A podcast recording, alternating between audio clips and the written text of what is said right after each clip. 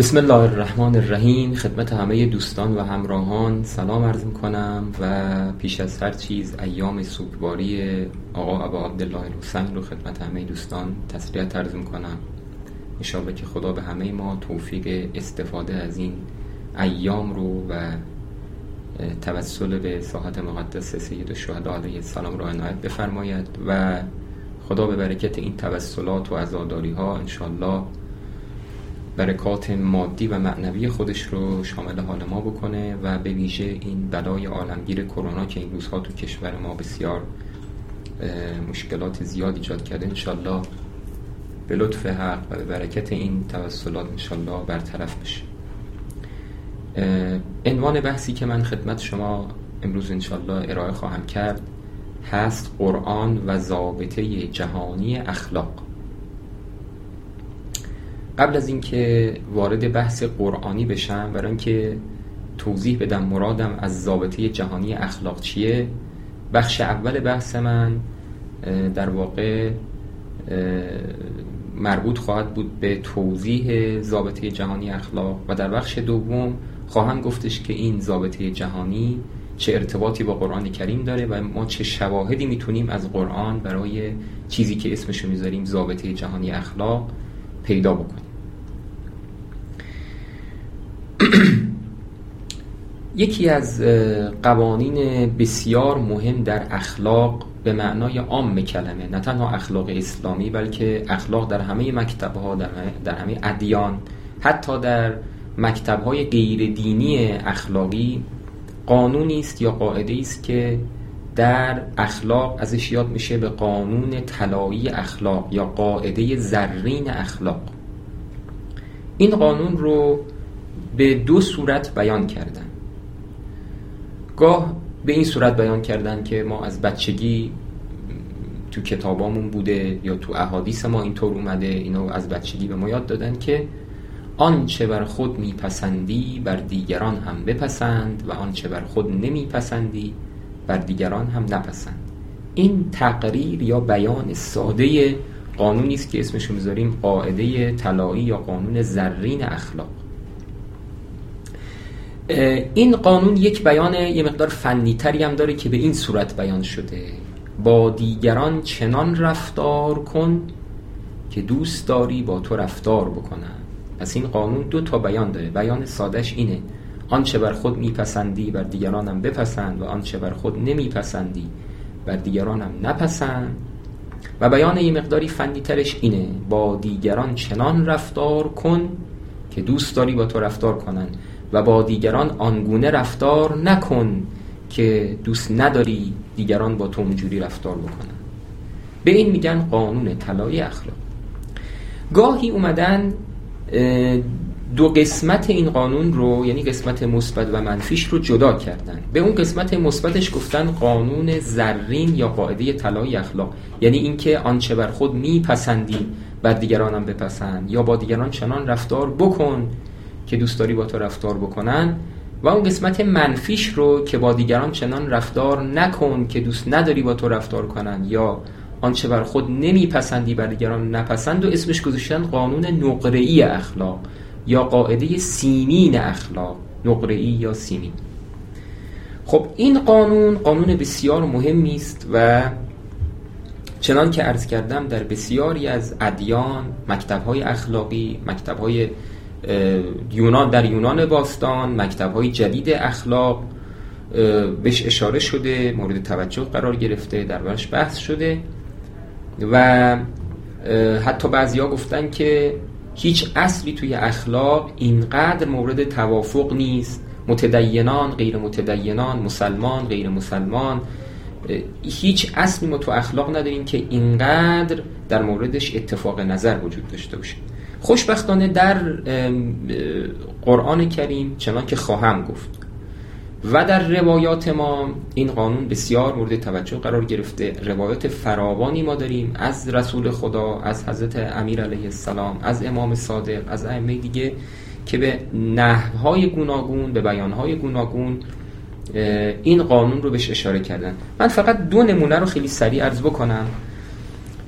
یه روایت جالبی داریم که در کافی مرحوم کلینی نقل می‌کنه که یه عربی اومد و در یک جنگی رکاب شطور پیامبر صلوات الله علیه رو گرفت و از حضرت خواستش که یا رسول الله یه عملی به من یاد بده که با این عمل من بهشتی بشم. حضرت دقیقا همینو فرمودن که هرچه دوست داری مردم نسبت به تو انجام بدن تو هم نسبت به مردم انجام بده. و آنچی که دوست نداری مردم نسبت به تو انجام بدن تو هم نسبت به مردم انجام نده. این رو پیامبر در جواب اون عربی که عملی می‌خواست یاد بگیره که بهشتی بشه اینطور فرمود یه نمونه دیگه از این قانون که در خیلی زیاده خیلی زیاده. موارد بسیار زیادی دارم فقط این دو نمونه رو عرض کنم نمونه دیگر نامه امیرالمؤمنین علیه السلام به امام مجتباس نامه 53 نهج البلاغه که نامه است از حضرت امیر خطاب به امام مجتبا علیه السلام. یکی از قسمت های بسیار مهم این نامه دقیقا همین فرمایش حضرت امیر خطاب به امام مجتبا که میفرمان که یا بنی اجعل نفسک میزانا فیما بینک و بین غیرک. پسرم خودت رو ترازو قرار بده در آنچه بین تو و غیر توست. فاحبب لنفسک ما تحب لغیرک. آنچه فاحبب لغیرک ما تحب لنفسک. هرچی بر خودت میپسندی بر دیگران نپسند. هرچی بر خودت میپسندی بر دیگران هم بپسند. به دیگران ظلم نکن چون خودت هم دوست نداری دیگران به تو ظلم بکنن. این هم نمونه دیگری است. نمونه خیلی زیاده. از فرمایش های معصومین علیهم السلام در اشاره به قانون طلایی اخلاق. خب یا حالا قانون ما این عرض بکنم که بعضی وقتا گفتم جدا می‌کنن میگن قانون طلایی و قانون نقره هر وقت جدا نکنن یک پارچه بکنن یعنی هر دو مد نظر هم اون جهت مثبتش با دیگران چنان رفتار کن که دوست داری با تو رفتار کنن. هم جهت منفیش. یعنی وقتی گفتن قانون زرین معمولا اشاره داره به هر دو جنبه این قانون هم اون جنبه مثبتش و هم جنبه منفیش. خب این پس قانون طلایی اخلاق من اشاره خواهم کرد که در قرآن کریم کجاها به این قانون اشاره شده و دستورهای اخلاقی گفته شده که در واقع مبناش می‌تونه همین قانون طلایی باشه. خب عنوان بحث من این بود. قرآن و ضابطه جهانی اخلاق ضابطه جهانی اخلاق. متفکرانی که در باب اخلاق تعمل کردن تفکر کردن متوجه شدن که ما مواردی رو داریم که گویا روح قانون طلایی اخلاق در اونها وجود داره ولی این معیاری که عرض کردیم که آنچه بر خود میپسندی بر دیگرانم بپسند یا با دیگران چنان رفتار کن که دوست داری با تو رفتار بکنن دقیقا این عنوان روش قرار نمی‌گیره. اما گویا روح این قانون در موردش صدق داره. مثال بزنم. مثلا فرض بفرمایید که ما اینطور بگیم. بگیم که اگر دوست داری خدا کارهای بد تو رو ببخشه تو هم کارهای بد مردم رو ببخش. اگه دوست داری خدا سختگیری بهت نکنه تو هم سختگیری به مردم نکن آسونگیر باش. خب ببینید اگه اینجوری بگیم اون حال و هوای قانون طلای اخلاق اینجا وجود داره. اما اون معیاری که عرض کردیم یعنی اون بیان و تقریر قانون طلای اخلاق چه تقریر ساده و چه تقریر پیچیده تر اینجا صدق نمی‌کنه. چون اونجا ما می‌گفتیم آنچه بر خود میپسندی بر دیگران هم بپسند. یا می‌گفتیم با دیگران چنان رفتار کن که دوست داری دیگران با تو رفتار بکنن. اما اینجا ما میگیم چی؟ میگیم دیگران رو ببخش نه این که بگیم دیگران رو ببخش که دیگران هم تو رو ببخشن. میگیم دیگران ببخش که خدا تو رو ببخشه. توجه می‌کنی؟ با توجه به مواردی مثل این و موارد خیلی دیگری که الان فرصت نیست عرض بکنم برخی از متفکران رسیدن به یک قانون کلیتری که قانون طلایی اخلاق و قانون نقره اخلاق در دل این قانون کلیتر قرار می‌گیرن و این قانون رو به این صورت بیان کردن اسمشو گذاشتن ضابطه جهانی اخلاق چی اون قانون؟ این قانون اینه که چنان عمل کن چنان عمل کن که دوست داشته باشی عمل تو تبدیل به یک قانون کلی بشه. تکرار می‌کنم. چنان عمل بکن جوری عمل بکن. حالا عملم وقتی میگیم یعنی رفتار داوری کردن قضاوت کردن ارزیابی کردن حکم صادر کردن. رفتار کردن هر گونه رفتار اخلاقی چه رفتار جوارحی و چه رفتار جوانهی چه رفتارهای ذهنی مثل قضاوت و داوری و ارزیابی و چه رفتارهای بیرونی جوری رفتار بکن که دلت بخواد رفتار تو کار تو یه قانون کلی بشه و همه اونجور رفتار بکنن توجه می‌کنی؟ خب اگر معیار ما این قرار بدیم در واقع قانون طلایی اخلاق و قانون نقره اخلاق یکی از مصادیق این قانون قرار می‌گیرن و مصداقهای دیگه هم می‌تونه پیدا بکنه. خب اگر ما در رفتار خودمون در ارزیابی های خودمون قضاوت های خودمون جوری رفتار بکنیم که توجه داشته باشیم به این که آیا حاضریم این رفتار ما این سخن ما این داوری ما این قضاوت ما این که حکم می‌کنیم این کار خوبه یا این کار بده کلی بشه عام بشه همه اینجوری رفتار بکنن همه این معیار رو بپذیرن. اگر ما حاضریم اینجا ما یه فرد اخلاقی هستیم یعنی پذیرفتیم این ضابط جهانی اخلاق رو. اما اگر اونجایی که به نفع ما بود به سود ما بود التزام داشتیم پذیرفتیم اما اگر دیدیم کلی شدن این قانون پرش ما رو هم می‌گیره و یه جایی این قانون به ضرر ما خواهد بود اینجا ما از اخلاقی بودن فاصله گرفتیم. مثال بزنم. فرض بکنیم که من وقتی می‌بینم یه نفر با پارتی بازی با بدون رعایت زوابط مثلا با پارتی بازی یه منصبی رو یه مقامی رو یه پستی رو اشغال می‌کنه. وقت بگم این کار کار بدی است. این کار کار نادرستی است اخلاقا. اینکه انسان بدون رعایت ضوابط پستی رو منصبی رو اشغال بکنه این کار بدیه. خب؟ اما اگر توجه بکنم که این قانون کلی میشه یعنی این قانون باید کلی بشه جوری رفتار کن که عمل تو قضاوت تو داوری تو تبدیل به قانون کلی بشه. آیا من حاضرم کلیت ببخشم به این قانون؟ یعنی بگم همیشه بدون رعایت ضوابط پستی رو اشغال کردن به منصب و مقامی رسیدن کار بدی است. ممکنه اینجا این قانون منو هم فرا بگیره. یعنی من در زندگی این جاهایی بوده که بدون رعایت ضوابط و با پارتی بازی به جایی به موقعیتی دسترسی پیدا کردم. اگر من خودم رو هم حاضرم محکوم بکنم بگم بله میپذیرم منم اشتباه کردم. اینجا من آدم اخلاقیم اما اگر یه جوری خواستم فرار بکنم یعنی در مورد خودم توجیه بکنم و بگم این دیگرانن که باید این قانون رعایت بکنن اینجا من از اخلاقی بودن فاصله گرفتم. یا فرض بفرمایید یکی از مصادیق بسیار شایع توجه نکردن به ضابطه جهانی اخلاق بحث های سیاسی است چه سیاست داخلی چه سیاست خارجی. فرض بفرمایید که مثلا این که ما آمریکا رو یا سازمان ملل رو محکوم می‌کنیم و به درستی هم محکوم می‌کنیم که اینها کشورهایی که با اینها دوستند و حقوق بشر رو نقض می‌کنن اینا هیچی نمیگن و ساکتن. اما در مورد کشورهایی که با اینها دشمنن تقابل دارن انتقاد دارن بسیار حساسن و محکوم می‌کنن و در واقع اونا رو دچار تحریم می‌کنن به خاطر رعایت نکردن حقوق بشر. ما اینجا میگیم که اینها در واقع به ضابطه جهانی اخلاق عمل نکردن. جوری رفتار بکن که عمل تو حکم تو قضاوت تو داوری تو رفتار تو یه حکم کلی بشه. اگر رعایت نکردن حقوق بشر بده برای همه کشورها بده. نه فقط برای کشورهای دشمن تو کشورهایی که دوست تو هم هستن اونا هم همینجور.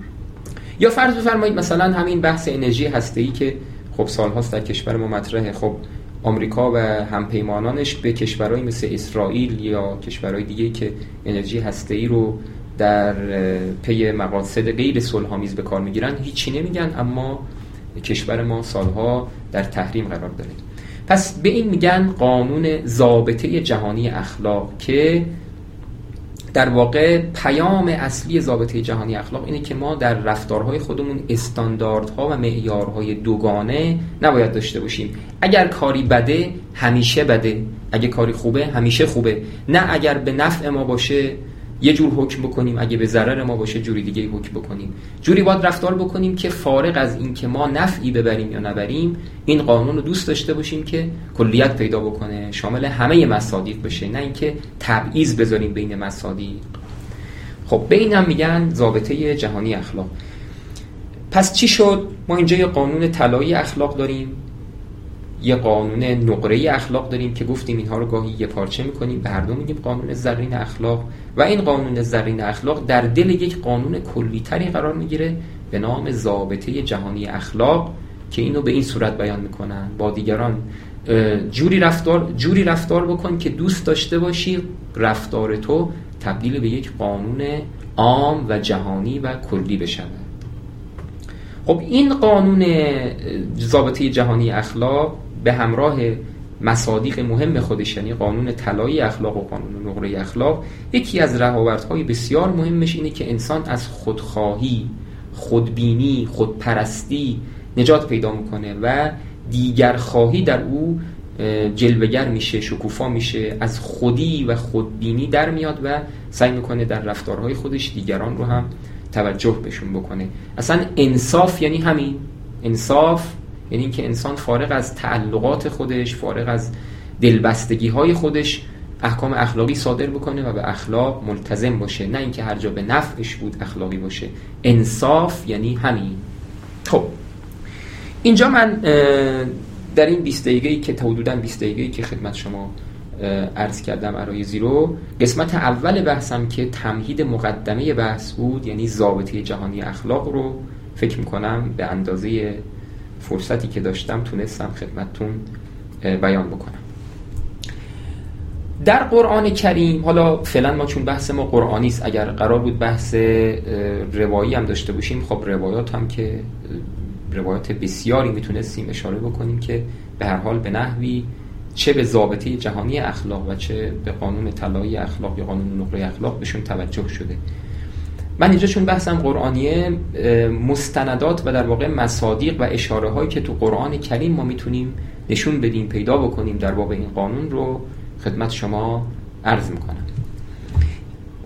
یکی از شاید بتونم بگم روشنترین نمونه که ما تو قرآن کریم داریم نسبت به قانون طلایی اخلاق دستوری است که نسبت به انفاق قرآن کریم داده. من اینم عرض بکنم الان که من مستندات قرآنی رو می‌خوام عرض بکنم در دو دسته بحث خواهم کرد. یعنی در قسمت اول خصوص قانون طلایی و قانون نقره‌ای در قرآن نشون خواهم داد مصادیقش رو. و بعد در یک چشمانداز گسترده تر مواردی که قانون طلایی یا نقره‌ای بهش صدق نمی‌کنه همون ضابطه جهانی که گفتم کلی تره اون بهش صدق می‌کنه در قسمت دوم بحث. اونها رو خدمتون خواهم گفت. خب در مورد قانون طلایی یا قانون زرین اخلاق ارز کردم شاید روشنترین بیان قرآن در مورد این قانون رهنمودی باشه که قرآن کریم در باب انفاق میفرماید. در سوره بقره آیه 267 سوره بقره آیه اینه اعوذ بالله من الشیطان الرجیم. یا ایها الذین آمنو انفقوا من طیبات ما کسبتم و مما اخرجنا لکم من الارض. ای مؤمنا انفاق بکنید از چیزهای خوبی که به دست آوردید و اون چیزهایی که ما از زمین برای شما رویاندیم. ولا تیمم الخبیث من. و اراده نکنید نیت نکنید که چیزهای بد رو بدید به فقرا و نیازمندان. لباس لباسهای خوب خودتون بپوشید لباسهای مندرس و فرسوده رو بدید به نیازمندان. غذاهای خوب خودتون بخورید غذاهای مونده و چند روز گذشته رو بدید به نیازمندان. نه چیزهای خوب رو بدید. ولا تیمم الخبیث من تنفقون ولستم به آخذیه الا ان تغمزوا فی بسیار این آیه آیه قشنگیه آیه زیباییه. خیلی آیه زیباییه. میفرماد خود شما اگر به جای نیازمنده باشید حاضر نیستید همچین لباسی رو بپوشید همچین غذایی رو بخورید. و خودتون رو بذارید به جای اون فقیر و نیازمندی که این غذا رو دارید بش می‌دید این لباس رو بش می‌دید این کالا رو بش می‌دید اگه خودت به جای اون بودی حاضر بودی همچین چیزی رو مصرف بکنی؟ نه. ولستم به آخذیه ان لا ان تغمزوا خودتون اگر به جای نیازمندان بودید همچین چیزی رو نمیپذیرفتید. مگر اینکه دیگه خیلی نیازتون شدید باشه و تغمزوا فی چشپوشی بکنید. بگید دیگه حالا من چون غذای دیگه ای ندارم چاره ای ندارم اینو میپذیرم. و علمو ان الله غنی حمید. در این آیه کریمه قرآن داره به ما میگه که با دیگران جوری در انفاق رفتار بکنید که دوست دارید دیگران با شما رفتار بکنن. اگه خودتون به جای نیازمند بودید چجوری دوست داشتید دیگران با شما رفتار بکنن؟ شما هم اونجوری با نیاز... نیازمندان رفتار بکنید.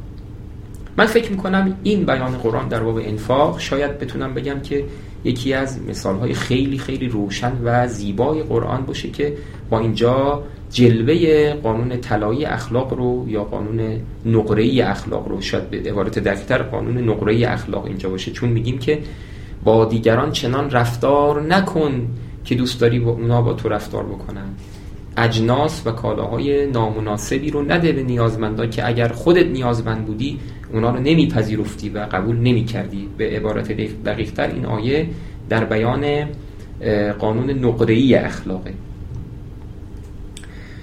مثال دیگه قرآن دستورالعملی است که قرآن کریم در باب رفتار با یتیمان بیان میفرماد در آیه نه سوره نسا قرآن میفرماد که وقتی می‌خواید وصیت بکنید وصیت هاتون رو دقیق بکنید و هوای عذر می‌خوام. قرآن داره در مورد رفتار با یتیمانی که پدرشون از دنیا رفته رهنمود میده. میگه که با یتیمان خوب رفتار بکنید اموال اینها رو بالا نکشید به ناحق اموال اینها رو مصرف نکنید. و بترسید از این که اگه خودتون از دنیا برید دیگران با یتیمان شما بد رفتار بکنن. آیه اینه. ولیخش الذین لو ترکوا من خلفهم ذریه ضعافا خافوا علیهم فلیتقوا الله ولیقولوا قولا سدیدا بترسند کسانی که اگر خودشون بمیرند فرزندانی رو از خودشون خواهند گذاشت نگرانند برای این فرزندا. همچنان که نگرانید اگه خودتون از دنیا برید فرزندان یتیم شما مورد ظلم قرار بگیرند و دیگران حق اینا رو پامال بکنن شما هم همچنین باشید در مورد یتیمان دیگران. یعنی اگر نمیپسندید که دیگران با فرزندان شما بد رفتار بکنن فرزندانی که بعد از مرگ شما به جا میمونن شما هم با یتیمان دیگران بد رفتار نکنید. هوای اونها رو داشته باشید. این هم نمونه دیگری است از قانون نقره اخلاق. نمونه دیگر دستوری است که قرآن میده در مورد برخورد با کسانی که اظهار مسلمونی می‌کنن اظهار ایمان می‌کنن خب همیشه اینطور بوده در زمان پیامبر به صورتی در زمان هم ما هم ممکنه به صورتهای دیگری که به هر حال افرادی از راه باطل برگردن از گمراهی برگردن و اظهار مسلمانی بکنن اظهار ایمان بکنن توبه بکنن و در صدد اصلاح خودشون بر بیان. ما باید با اینا چجوری رفتار بکنیم؟ قرآن میگه اون کسانی که اظهار ایمان می‌کنن شما اظهار ایمان رو از اینها بپذیرید. و سوء زن نسبت به اینها نداشته باشید. اینها رو به اینها نگید که تو دروغ میگی بی خود اظهار ایمان می‌کنی ظاهر سازی داری می‌کنی. آیه, آیه شریفه اینه آیه 94 سوره نسا. میفرماد که من ترجمه آیه رو می‌خونم. میفرماد یا ایها الذین آمنو ای کسانی که ایمان آوردید. هنگامی که البته آیه داره در مورد جنگ ها میگه. هنگامی که در جنگ ها هستید اگر افرادی اظهار ایمان می‌کنن اظهار ایمان رو از اینها بپذیرید و نگید به اینها که شما دروغ میگید و مؤمن نیستید. ولا تقولوا لمن القا الیکم السلام لست مؤمنا. کسانی که تسلیم شما میشن و میگن ما اسلام آوردیم نگید دروغ میگید. آخه اینا چیکار می‌کردن؟ بعضی از مسلمان هایی که اسلام رو خوب نپذیرفته بودند و دنبال منافع مادی بودن در حال چون اگر کسی اظهار اسلام بکنه توی جنگ ها خونش حرامه و مالش هم حرامه دیگه نمیشه تصرف کرد. اینها به خاطر اینکه اون رو در واقع به کفرش باقی بدونن و بتونن اموالش رو تصاحب بکنن و غنیمت بگیرن می‌گفتن نه تو دروغ میگی مسلمون نیستی که در واقع بگن تو کافری و بتونن اموالش رو تصاحب بکنن قنیمت بردارن. قرآن میگه این کارو نکنید به خاطر مال دنیا. یه نفر اومد گفت من مسلمونم بپذیرید ازش و نگید تو دروغ میگی کافری که اموالش رو تصاحب بکنید ولا تقولوا لمن القا الیکم السلام لست مؤمنا تبتغون عرض الحیات دنیا به خاطر مال دنیا اونو محکومش بکنید و تهمت بهش بزنید که تو داری دروغ میگی. فعند الله مغانم فعند الله مغانم کثیره. خدا خیلی غنیمت پیششه و همه اموال و اینا دست خداست. شاهدم این قسمت آیه است. کذالک کنتم من قبل فمن الله علیکم. خیلی قشنگه خیلی زیباست این قسمت آیه. میفرماد خود شماها هم قبلا همین طور بودید. خود شماها هم کافرانی بودید که بعدا مسلمان شدید. آیا خوب بود یه نفر با خودتون هم همینجوری رفتار می‌کرد؟ می‌گفت تو دروغ میگی مسلمان نیستی؟ ظاهرسازی داری می‌کنی منافقانه داری اظهار اسلام می‌کنی. اگر خودتون نمیپسندیدید که وقتی مسلمان شدی دیگران با شما اینطور برخورد بکنن و بگن تو مسلمان نیستی اگر اینو بر خودتون نمیپسندید پس بر دیگران هم نپسندید اگر خودتون وقتی مسلمان شدید دوست نداشتید دیگران شما رو محکوم بکنن تهمت بزنن که تو به ناحق داری اظهار اسلام می‌کنی خود شما هم نسبت به دیگران چنین رفتاری رو نداشته باشید کذالک کنتم من قبل فمن الله علیکم. خدا به شما منت گذاشت. ایمان شما رو پذیرفتن مسلمون ها مال شما محترم دونسته شد خون شما محترم دونسته شد. همین رفتار رو هم شما نسبت به دیگران داشته باشید. پس می‌بینیم اینجا هم آیه در واقع داره به ما میگه که در پذیرش اسلام در اظهار اسلام و اظهار ایمان با دیگران جوری رفتار بکنید که دوست داشتید دیگران با شما اونطوری رفتار می‌کردن. آخرین نمونه ای که من در مورد قانون طلایی اخلاق یا باز به عبارت دقیقتر قانون نقره اخلاق خدمتون آوردم آیه 108 سوره انعامه. آیه 108 سوره انعام داره به ما دستور میده که به مقدسات دیگران حتی اگر اون مقدسات باطل باشن اهانت نکنید. با استدلال با بیان حکیمانه استدلال جدال احسن با اهل باطل گفتگو بکنید. اما اینطور نباشه که به مقدسات اونها اهانت بکنید توهین بکنید. چرا؟ برای اینکه شما دوست ندارید دیگرانم به مقدسات شما توهین بکنن. آیه اینه. ولا تسب الذین یدعون من دون الله فیسب الله عدوا به غیر علم. سب نکنید بتها رو. سب نکنید اون موجوداتی رو که به عنوان غیر خدا مورد پرستش قرار می‌گیرن. به خاطر اینکه دیگران هم یعنی کافران هم مقدسات شما رو مورد اهانت قرار خواهند داد. اگر نمیپسندید که کسی مقدسات شما رو مورد اهانت قرار بده پس شما هم مقدسات دیگران رو مورد اهانت قرار ندهید باز هم ببینیم این قانون در واقع نمونه دیگری است از قانون نقره اخلاق. با دیگران چنان رفتار نکن که دوست نداری دیگران با تو رفتار بکنن. حتی اگر اعتقادات باطل باشه حتی اگر بت باشه می‌تونی استدلال بکنی بیان کنی صحبت بکنی جدال احسن بکنی. اما این که بیای به بتها توهین بکنی خب همچنان که خودت دوست نداری به مقدسات تو به کتاب آسمانی تو به شخصیت های مقدس دین تو دیگران توهین بکنن تو هم این کارو نکن. بسیار آیه آیه مهمی است. خب البته متاسفانه تو بعضی از محافل ما شیعیان بعضی از متاسفانه شیعیان افراطی غیر معتدل گاهی به مقدسات اهل سنت توهین می‌کنن. خب اینجا همچنان که می‌بینیم دارن خلاف این آیه قرآن و روایاتی که زیل این آیه و جاهای دیگه اومده خود اهل بیت ما رو به شدت پرهیز دادن از اینکه بخوایم به شخصیت های مورد احترام اهل سنت توهین بکنیم. این قانون طلایی اخلاق اینجا خودش رو نشون میده. اگر دوست نداریم به مقدسات ما توهین بکنن ما هم به مقدسات دیگران حتی اگر باطل باشه نباید اهانت بکنیم. بله من اینجا حدیثی از حضرت رضا آوردم که حضرت فرمودن که این فقط در مورد بتها نیست در مورد همه شخصیت ها و همه مقدسات ادیان صدق می‌کنه. مرحوم صدوق این رو توی عیون اخبار و رضا این حدیث رو از امام رضا نقل کرده اگر اشتباه نکنم. خب این چهار موردی که من اینجا عرض کردم یعنی در مورد انفاق در مورد توجه به یتیمان در مورد اینکه اگه کسی اظهار ایمان کرد بپذیریم و در مورد مقدسات دیگران مواردی بود از قانون طلایی یا به عبارت دقیق تر قانون نقره‌ای اخلاق در قرآن کریم. خب ما عرض کردیم که قانون طلایی و قانون نقره‌ای خودشون در دل یک قانون کلیتری قرار می‌گیرن که اسمشو گذاشتیم ضابطه جهانی اخلاق. ضابطه جهانی اخلاق یعنی ما معیارهای دوگانه نداشته باشیم. اگر کاری رو خوب می‌دونیم همیشه خوب بدونیم. کاری رو بد می‌دونیم همیشه بد بدونیم. می‌تونیم بگیم قانون انصاف اسمش بذاریم قانون انصاف. مواردی در قرآن کریم داریم که معیار قانون طلایی یا قانون نقره‌ای در مورد صدق نمی‌کنه ولی معیار قانون جهانی اخلاق در مورد صدق می‌کنه. یعنی جوری عمل بکن که حاضر بشی عمل تو رفتار تو تبدیل به یک قانون کلی و جهان شمول بشه. همه اینجوری رفتار بکنن. آیاتی ما در قرآن کریم داریم که در واقع می‌تونیم بگیم بیانی و مصداقی از ضابطه جهانی اخلاق هستن.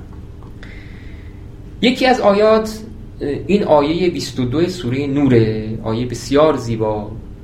آیه چیه؟ میفرماد ولیعفو ولیسفهو الا تحبون ان یغفر الله لکم. عفو بکنید صفح بکنید. حالا تو کتاب های لغت و تفاصیل بین عفو و صفح یه فرقی گذاشتن که حالا فعلا کارش نداریم. به حال بگذرید از خطای دیگران. آیا دوست ندارید الا تحبون ان یغفر الله لکم؟ آیا دوست ندارید خدا هم شما رو ببخشه؟ ببینید اینجا روح اون قانون طلای نقره ای هست اما اون معیار در مورد این اینجا صدق نمی‌کنه چون جا گفتیم با دیگران جوری رفتار بکن که دوست داری دیگران با تو اونجوری رفتار بکنن. مثلا بگیم دیگران رو ببخش اگه دوست داری دیگران تو رو ببخشن تو هم دیگران رو ببخش. اما اینجا آیه این تو میگه میگه شما از دیگران بگذرید در واقع وقتی شما عفو می‌کنید گذشت می‌کنید دارید میگید که من دلم می‌خواد عفو و گذشت یک قانون کلی بشه. من یکی است که در حق من بدی می‌کنه میبخشم. در واقع وقتی بخشیدم دارم میگم من دلم می‌خواد بخشش و عفو تبدیل به یک قانون کلی بشه و همه کسانی که خطا می‌کنن مورد عفو قرار بگیرن. خب یکیشم ممکنه خود من باشم. خطاهایی کردم لغزش هایی داشتم. خدا منو ببخشه. توجه می‌کنید در واقع ما وقتی دیگران رو میبخشیم و گذشت می‌کنیم داریم میگیم دلمون می‌خواد عفو و گذشت یک قانون کلی بشه و همه همدیگه رو ببخشن. هر کسی که خطا کرده مورد عفو قرار بگیره و این شامل رابطه ما و خدا هم میشه. توجه می‌کنید ما هم خطاهایی کردیم که اون کسی که باید بگذره و گذشت بکنه خدای متعاله و در واقع اگر دوست داریم که خدا ما رو ببخشه خوبه که شایسته است که ما هم دیگران رو ببخشیم. این در واقع می‌تونیم بگیم مصداقی است از ضابطه جهانی اخلاق. جوری عمل بکنیم که دلمون بخواد کارمون قانون کلی بشه. نمونه جالب دیگه قرآن این آیاته که حالا من اینجا فراموش کردم که فکر می‌کنم شاید سوره توبه باشه. آیات اینه. آیات در مورد منافقاست منافقا گاهی مواردی پیش می اومد که لازم می‌شد پیامبر بین اونها داوری بکنه. اون وقت اینها اون وقتی که این داوری به نفع اونها بود حاضر می شدن در محکمه پیامبر حاضر می شدن و میپذیرفتن. اما اونجا که احساس می‌کردن داوری پیامبر به ضرر اونها خواهد بود حاضر نمی شدن و نمیپذیرفتند داوری پیامبر رو. قرآن کریم اونها رو نکوهش می‌کنه به خاطر این معیار دوگانشون فرماد و اذا دعوا الى الله و رسوله لیحکم بینهم اذا فریق منهم معرضون. هنگامی که این منافق ها دعوت میشن که بیان خدا و پیغمبر بین اینها داوری بکنه می‌بینی که اینا روی گردانن حاضر نمیشن. و ان یکن لهم الحق یعتو الیه مزعنین در حالی که اگر بدونن که به نفع اونها داوری خواهد شد میان حاضر میشن. خب ببینید پیام ضابطه جهانی اخلاق این بود. جوری رفتار بکن که همیشه دلت بخواد اون تبدیل به قانون کلی بشه. معیارهای دوگانه درست نیست. اگه کاری خوبه همیشه خوبه. اگه کاری بده همیشه بده. نه اینکه اگر شرکت در محکمه پیامبر و گردن نهادن به قانون گردن نهادن به داوری. به نفع ما باشه حاضر بشیم شرکت بکنیم بپذیریم قانون رو بپذیریم داوری رو. اما اگر احساس کنیم به ضرر ماست اون وقت سر بزنیم سر باز بزنیم. قرآن اینجا داره منافقان رو به خاطر معیارهای دوگانشون تقبیح می‌کنه نکوهش می‌کنه. میگه اینطور نباشه که اگر به نفعتون باشه شرکت بکنید اما اگر احساس کنید داوایی به ضرر شماست فرار بکنید از محکمه. این هم نمونه دیگری است از ضابطه جهانی اخلاق و نفی معیارهای دوگانه در داوری کردن نمونه جالب دیگه آیات اول سوره متففینه. سوره متففین کلمه تطفیف یعنی کم فروشی تطفیف یعنی کم فروشی متفف یعنی کم فروش سوره متففین دقیقا با همین آیات آغاز میشه. بسیار آیات جالبی است. همیشه هم مصداق داره زمان ما هم همین چون چی میفرماد؟ میفرماد ویل للمتففین. وای بر کم فروشان. الذین اذا اکتالوا علی الناس یستوفون. هنگامی که این آدمای کم فروش دارن چیزی رو وزن می‌کنن پیمانه می‌کنن حالا تو زمان ما بگیم متر می‌کنن در حال هر معیاری که برای فروش کالا وجود داره. مثلا طلا فروش ها با مسقال پارچه فروش ها با متر حالا هرچی هنگامی که می‌خوان اندازه گیری بکنن به ضرر مشتری همچین خیلی دقیق می‌گیرن که یه ذرم خودشون ضرر نکنن. اگر ضرری هست بره طرف مشتری. میفرماد الذین اذا اکتالوا علی الناس یستوفون. هنگامی که اندازه گیری می‌کنن علیه مردم علیه مشتری خیلی خیلی دقیق مو رو از ماست می‌کشن. و اذا کالوهم او وزنوهم یخسرون. اما اگر که این اندازه گیریشون جوری باشه که به نفع خودشون میشه اینجا کمش می‌ذارن. یه جوری می‌کنن که نفع بیاد طرف خودشون. قرآن اینجا نکوهش می‌کنه سرزنش می‌کنه کم فروشان رو که اگر قرار معیار معیار واحدی وجود داشته باشه متر لیتر چه می‌دونم گرم مسقال هر چی هست در سنجش کالاها این معیار واحدی باید داشته باشه.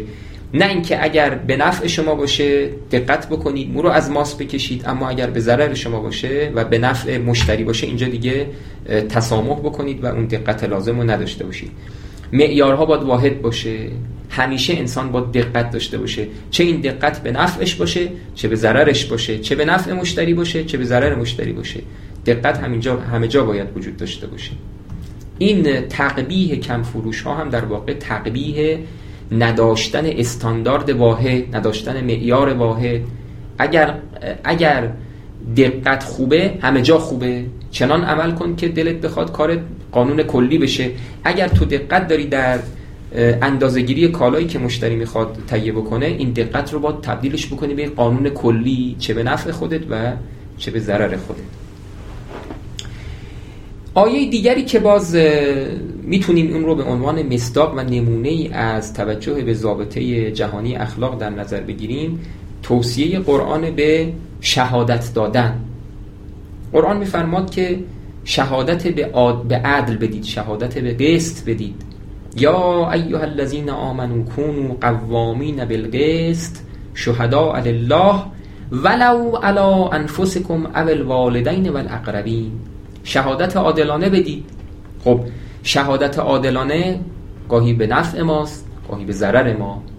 در واقع قرآن داره میگه که معیار شما در شهادت دادن عدل باشه. این عدل گاهی به نفع ماست گاهی به ضرر ماست. تصریح میفرماد قرآن که ولو علا انفسکم حتی اگر به ضرر شما باشه. اول والدین و الاقربین به ضرر پدرت باشه به ضرر مادرت باشه به ضرر عمو و عمه و خاله و داییت باشه. به ضرر بستگانت باشه. فرق نمی‌کنه. اگر شهادت قراره که ما شهادت عادلانه بدیم معیار ما باید معیار واحدی باشه. چه به نفع ما و چه به ضرر ما. آخرین موردی که در قرآن کریم در آیات متعددی من اینجا اشاره بکنم بهش توجه شده. مسئله جایگاه دختر و زن از نگاه اعراب جاهلی است. خب می‌دونیم که اعراب جاهلی متاسفانه نگاه خوبی نسبت به زن و دختر نداشتن و در برخی از آیات قرآن به این نکته اشاره شده. مثلا اینکه در سوره کوورت میفرماد که و ازل موعودت و سئلت هنگامی که از کسانی که دخترانی که دفن شدن مورد پرسش قرار می‌گیرن. در سوره زخرف اگر اشتباه نکنم میفرماد که و اذا بشر احدهم به ما ضرب للرحمن مثلا زل وجهه وجهه و هو کظیم. میفرماد که هنگامی که بشارت به اینا میدن که دختر به دنیا آوردن دختر داشتن دختر فرزندشون دختره اینها صورتشون از ناراحتی سیاه میشه و خشم خودشون رو فرو می‌برن. ایمسکه علاهون ام یدسه فی التراب. آیا این بچه دختر رو نگه داره با خاری و ذلت یا اینکه او رو زنده به گور بکنه؟ خب اما جالب اینه که همین مشرکانی که این نگاه منفی رو نسبت به جنس مؤنث و زن و دختر داشتن فرشتگان رو دختران خدا می‌دونستن. فرشتگان و دختران خدا می‌دونستن. در چندین آیه خدای متعال مشرکان رو نکوهش می‌کنه. میگه این چه معیاری است؟ اگر از نگاهش البته این بیان بیان جدلی است ها. خداوند به صورت جدلی با اینها گفتگو می‌کنه بحث می‌کنه جدال می‌کنه. میگه شما که دختر رو بد می‌دونید اگه دختر رو بد می‌دونید چطور برای شما بده ولی برای خدا خوبه که بگید فرشتگان دختران خدا هستن. این چه معیار دوگانه است؟ اگه بده از نظر شما همیشه بده. که اینطور نیست و شما دارید اشتباه می‌کنید. در چندین آیه خدا اینطوری معیار غیر واحد و چندگانه مشرکان رو در نگاه به جنس زن تقبیح می‌کنه و میگه که چگونه است که شما دختران رو برای خودتون بد می‌دونید اما برای خداوند میپسندید و فرشتگان و دختران خدا می‌دونید. آیاتش چندین مورد من فقط یه موردش رو بگم. در سوره صافات قرآن فرماد که بذارید آیه سوره نحل رو بخونم. در سوره نحل اینطور میفرماد. و یجعلون لله ما یکرهون. خیلی جالبه. قرار می‌دهن برای خدا اون چیزی که خودشون کراهت ازش دارن یعنی دختران رو. و تصف السنتهم الکذب ان لهم الحسنا و به دروغ آنچه که خوبه به خودشون نسبت میدن اون چیزی که دوست ندارن به خدا نسبت میدن در حالی که معیارها باید واحد باشه. اگر دختر زن خوبه همیشه خوبه. و اگر بده همیشه بده. این هم نمونه دیگری است از تقبیه نداشتن استاندارد واحد معیار واحد و بی توجهی به ضابطه جهانی اخلاق در قرآن کریم. موارد دیگری هم بود دیگه حالا چون فرصت نیست من اون موارد رو ذکر نمی کنم. به هر حال قانون طلایی اخلاق قانون نقره اخلاق و ضابطه جهانی اخلاق قوانین بسیار مهمی هستند که در همه مکتب های اخلاقی مورد توجه قرار گرفتن و خوشبختانه در قرآن کریم هم در این آیاتی که من البته بخشیشو خوندم باز آیات دیگه هم اینجا من یادداشت کرده بودم که فرصت نیست. در حال یکی از رهاوردهای بسیار مهم مکاتب الهی و انبیا به ما اینه که معیار ما در داوری ها در قضاوت ها در رفتارها معیار واحدی باشه و اینطور نباشه که در داوری هامون تبعیض ایجاد بکنیم و آنچه که به نفع خودمونه درست و خوب بدانیم و آنچه که به ضرر ماست بد بدانیم. از صبر و حوصله دوستان ممنونم. اگر سوالی هست خدمتون هستم که پاسخگو باشم خیلی ممنون از جناب دکتر شیواپور. دوستان اگر سوالی دارن می‌تونن کامنت کنن که از استاد پرسیده بشه. پیام زیادی هست که تشکر کردن دوستان. آقای از خیلی متشکر از طرح مبحث خیلی خوبی که داشتیم یه سوال هستش که خدمتون حالا می‌کنم. گفتن که با توجه به مبنایی که شما گفتین تکلیف آیاتی که با اخلاق جهان کنونی سازگار نیست چی میشه؟ مثلا آیات دستور به جنگ آیاتی که حقوق زنان رو به گونه امروزی قبول نداره و امثال بله. این سوال خیلی خوبیه. خب این یکی از بحثایی که در به خصوص در دوره جدید بسیار مورد توجه قرار گرفته و بحث بسیار دامنه خب این الان مستقیما به بحث ما مربوط نمیشه. کسانی حالا حداقل مثلا برخی از نوع اندیشان دینی یکی از پاسخهایی که برخی از نوع اندیشان دینی دادن اینه. من نمی‌خوام بگم پاسخ درسته. می‌خوام بگم یکی از پاسخها اینه که در واقع خواستن بگن که مصادیق عدالت و قسط در جوامع مختلف و در زمانهای مختلف تفاوت می‌کنه. برخی از مصادیق عدالت همیشه بوده و همیشه هم خواهد بود و زمانمند نیست. اما برخی از مصادیق عدالت زمانمنده. وقت برخی از اندیشان دینی چه در جهان عرب چه در کشور خود ما در بین اهل سنت در بین شیعه گفتن که برخی از آیات مثل مثلا آیات مربوط به حقوق زن یا آیات دیگه اینا در واقع مصادیق عدالت بودن در زمان عصر نزول در زمان رسول خدا در زمان صدر اسلام. اون زمان مثلا فرض بکنید در باب ارث گفتن که این که ارث زن نصف مرد باشه این در اون زمان عادلانه بوده و مصداق عدالت بوده. در جامعه‌ای که حتی زن رو از حقوق اولیه هم محروم می‌کرده اسلام اشاره کرده که به حال زن باید نصف مرد ارث ببره. این مصداق در زمانهای مختلف مثل زمان ما که روابط اقتصادی تغییر کرده جایگاه زن جایگاه اقتصادی زن تو خیلی از خانواده ها تغییر کرده این ممکنه که مصداق دیگری داشته باشه و در واقع دیگه مصداق عدالت نباشه. من نمی‌خوام بگم این پاسخ درسته. واقعش برای خود من هم مسئله مسئله مسئله پیچیده است مسئله ساده ای نیست و قابل بحثه. می‌خوام بگم یکی از پاسخ ها این پاسخه که در واقع قرآن کریم معیار کلیش عدالته. یا ایها الذین آمنو کونوا قوامین بالقسط. میگه قائم به قسط باشید عدالت رو رعایت بکنید. و این عدالت در هر زمانی های متعددی پیدا می‌کنه. بنابراین ممکنه که یه پاسخ این باشه که اون آیاتی که اینجوریه در واقع مصداق عدالت در زمان عصر نزول اینگونه بوده. ممکنه در زمانهای دیگه مصادیق عدالت به گناه های دیگری باشه. بله. خیلی ممنون استاد. متشکریم از شما. همچنین ممنون از همه همراهان جلسه هفتگی تفسیر.